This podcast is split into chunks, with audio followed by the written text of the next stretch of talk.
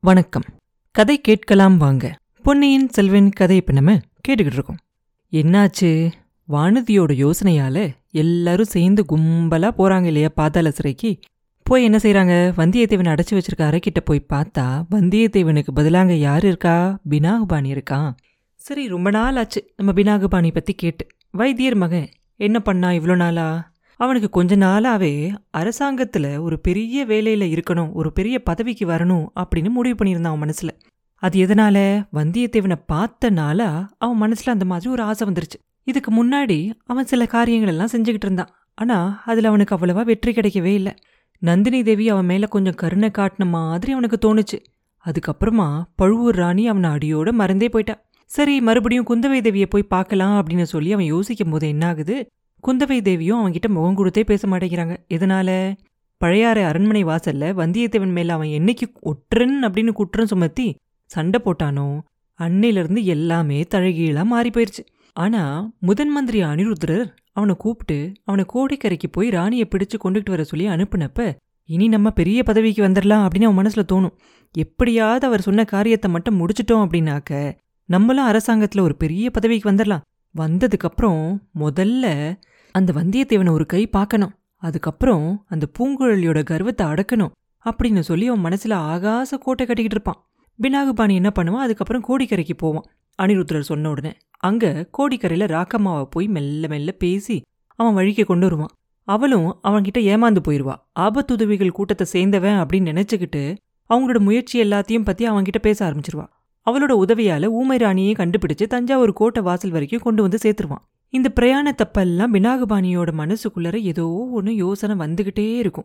ஊமை ராணி சம்பந்தப்பட்ட ரகசியத்தை எப்படியாவது தெரிஞ்சுக்கணும் அப்படின்னு சொல்லி ரொம்ப முயற்சி செய்வான். பாதாள சிறையில் அவன் ஒரு நாள் அடப்பட்டிருந்தான் இல்லையா? அப்ப அங்க ஒரு பைத்தியக்காரன் ஒருத்தன் ஒரு சில விவரங்கள் எல்லாம் சொல்லுவான். அதெல்லாம் அவனுக்கு ஞாபகம் வரும். அப்ப அவன் அந்த சிறையில இருக்கும்போது அவன் சொன்னதெல்லாம் பைத்தியக்காரத்தனமா அவனுக்கு தெரியும். ஆனா இப்ப அதுக்கெல்லாம் ஏதோ ஒரு அர்த்தம் இருக்குமோ அப்படின்னு பினாகுபாணிக்கு தோணும்.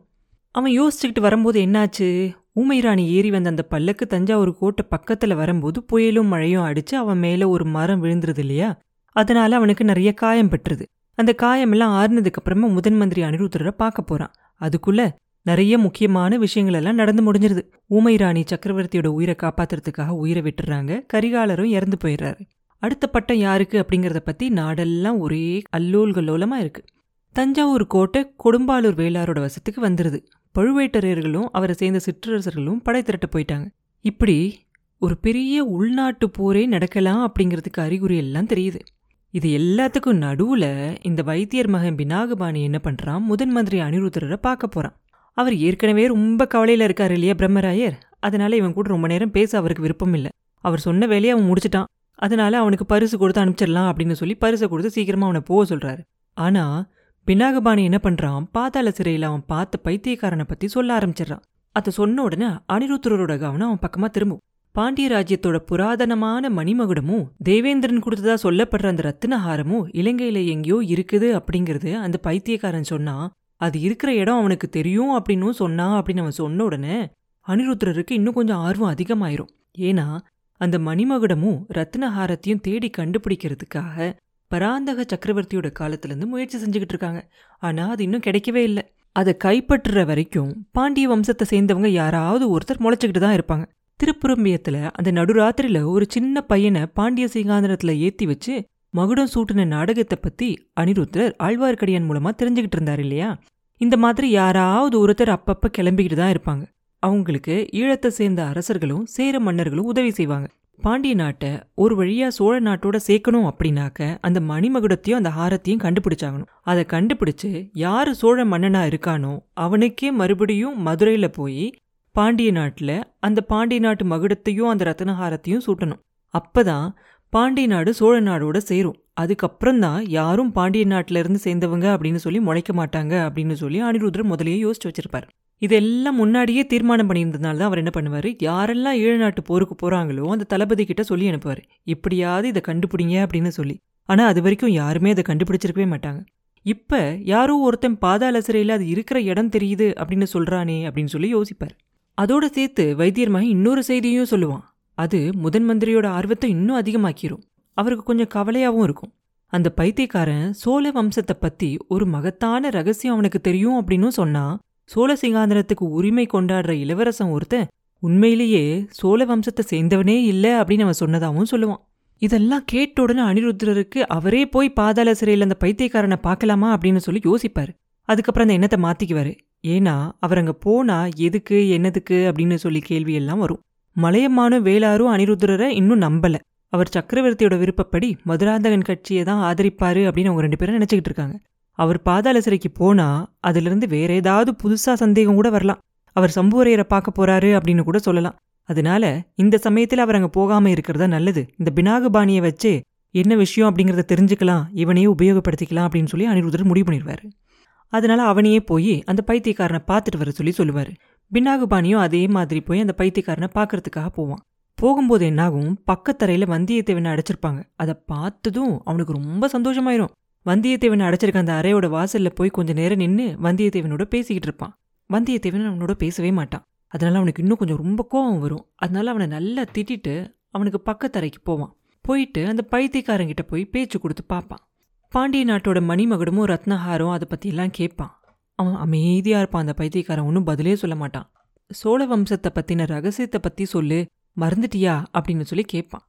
அதுக்கு அவன் சொல்லுவான் எனக்கு முதல்ல விடுதலை உத்தரவு வாங்கிக்கிட்டு வா அதுக்கப்புறம் சொல்கிறேன் அப்படின்னு சொல்லுவான் பினாகபாணிக்கு ரொம்ப சோகமாக போயிடும் அவன் மறுபடியும் முதன் மந்திரி கிட்ட வந்து அவனோட தோல்வியை பற்றி சொல்லுவான். அவனை விடுதலை செஞ்சுக்கிட்டு வந்தா கண்டிப்பாக நல்ல பலன் கிடைக்கும் அப்படின்னு சொல்லுவான். முதன் மந்திரிக்கும் அது சரிதான் அப்படின்னு தோணும். இந்த மாதிரி ராஜ்ய உரிமை பற்றின குழப்பம் ஏற்பட்டிருக்கிற நிலைமையில ஆபத்தான ரகசியங்களை பற்றி பேசுகிற பைத்தியக்காரன் சிறையில் வச்சிருக்க கூடாது அப்படின்னு சொல்லி அவரும் யோசிப்பார். அவனை நம்ம அரண்மனைக்கே கூட்டிகிட்டு வந்து உண்மையை தெரிஞ்சுக்கலாம் அப்படின்னு சொல்லி யோசிப்பார். அதனால கொடும்பாலூர் வேளாரை பார்த்து அவர்கிட்ட ஒரு மாதிரி இந்த செய்தியை சொல்லி சின்ன பழுவேட்டரையரால் ரொம்ப வருஷத்துக்கு முன்னாடி சிறையில் அடைக்கப்பட்ட இந்த கைதியை முதன் மந்திரி அனிருத்ரரோட விருப்பத்துக்காக விடுதலை செய்யணும் அப்படின்னு சொல்லி கேட்பார் அப்படி பண்ணுறதுல ஒன்றும் தப்பு இருக்காது அப்படின்னு சொல்லி பெரிய வேளாரும் யோசிச்சு அதே மாதிரியே கட்டளை எழுதி கொடுப்பார். அதை வாங்கிக்கிட்டு பினாகுபாணி ரொம்ப கர்வமாக அந்த பாதாள சிறைக்குள்ளே போவான். முதல்ல வந்தியத்தேவன் இருக்க அறையோட வாசலில் தான் போய் நிற்பான் நின்று அவனை விடுதலை செய்யறதுக்காக உத்தரவு வாங்கிட்டு வந்திருக்கிறதா சொல்லுவான். வந்தியத்தேவன் அதை உண்மைன்னே நம்பிடுவான் நம்பிட்டு அவனுக்கு நன்றியெல்லாம் சொல்ல ஆரம்பிச்சிருவான். உடனே பினாகுபாணி என்ன செய்வான்? அவனோட உண்மையான சுரூபத்தை காட்டிடுவான். வந்தியத்தேவனை நல்லா திட்டிட்டு உனக்கு நாச்சந்தி மூலையில் கழுமரத்து மேலே தான் விடுதலை அப்படின்னு எகத்தாலம் பேசிட்டு பக்கத்தரைக்கு போவான். போய் பைத்தியக்காரனோட ரொம்ப சுமூகமாக பேசுவான். அவனை சுவரோடு சேர்த்து கட்டியிருந்த அந்த சங்கிலியெல்லாம் அவுத்து விடுவான். அவுத்து விட்டுட்டு சொல்லுவான் இதோ உனக்கு விடுதலை உத்தரவு வாங்கிட்டு வந்துட்டேன். இப்பயாவது உனக்கு தெரிஞ்ச ரகசியத்தெல்லாம் சொல்லுவேல்ல அப்படின்னு கேட்பான். அவனுக்கு என்ன? முதன் மந்திரி கிட்ட கூட்டிட்டு போறதுக்கு முன்னாடியே அவன் ரகசியத்தை தெரிஞ்சுக்கலாம் அப்படின்னு சொல்லி ஒரு யோசனை பினாகபாணிக்கு. ஆனா அந்த பைத்தியக்காரனுக்கு அவனோட விடுதலையால அவ்வளோ சந்தோஷமாலாம் ஒன்றும் இருக்காது. வெளியே போறதுக்கும் அவன் அவசரப்படுற மாதிரியும் தெரியாது. பினாகுபாணியோட வார்த்தையில் அவனுக்கு அவ்வளோ நம்பிக்கை வந்ததாகவும் தெரியாது. என்ன? ஏது? உத்தரவு யார் கொடுத்தாங்க? சிறையிலிருந்து வெளியில போறது நிச்சயமா? கோட்டையிலிருந்து வெளியே போக விடுவாங்களா? அப்படின்னு சொல்லி கேட்பான். அவன் அப்படி கேட்டுக்கிட்டு இருக்கும்போதே திடீர்னு பக்கத்து சுவர்லேருந்து கொஞ்சம் கல்லெல்லாம் உடஞ்சி கீழே விழுகும். பினாகுபாணி என்ன அப்படின்னு சொல்லி திரும்பி பார்ப்பான். பார்த்தா வந்தியத்தேவன் அவன் பின்னாடி நிற்பான். பினாகுபாணி உடனே அவன் இடுப்பில் சொருகியிருந்த கத்தியை அவசரமா எடுக்க பார்ப்பான். வந்தியத்தேவன் அவன் மேலே ஒரே பாய்ச்சலா பாஞ்சு அவன் கழுத்தை கெட்டியாக பிடிச்சிக்கிட்டு அவன் கையில் இருந்த கத்தியை தட்டி விட்டுருவான். ரெண்டு பேரும் கொஞ்ச நேரம் உருண்டு புரண்டு சண்டை போடுவாங்க. அப்போ அந்த பைத்தியக்காரன் என்ன பண்ணுவான்? சுவரில் மாட்டியிருந்த அந்த சங்கிலி ஒன்று தூக்கி விநாகபாணியோட கழுத்துல போட்டு இறுக்கிடுவான் அப்புறம் என்ன நடந்துச்சு?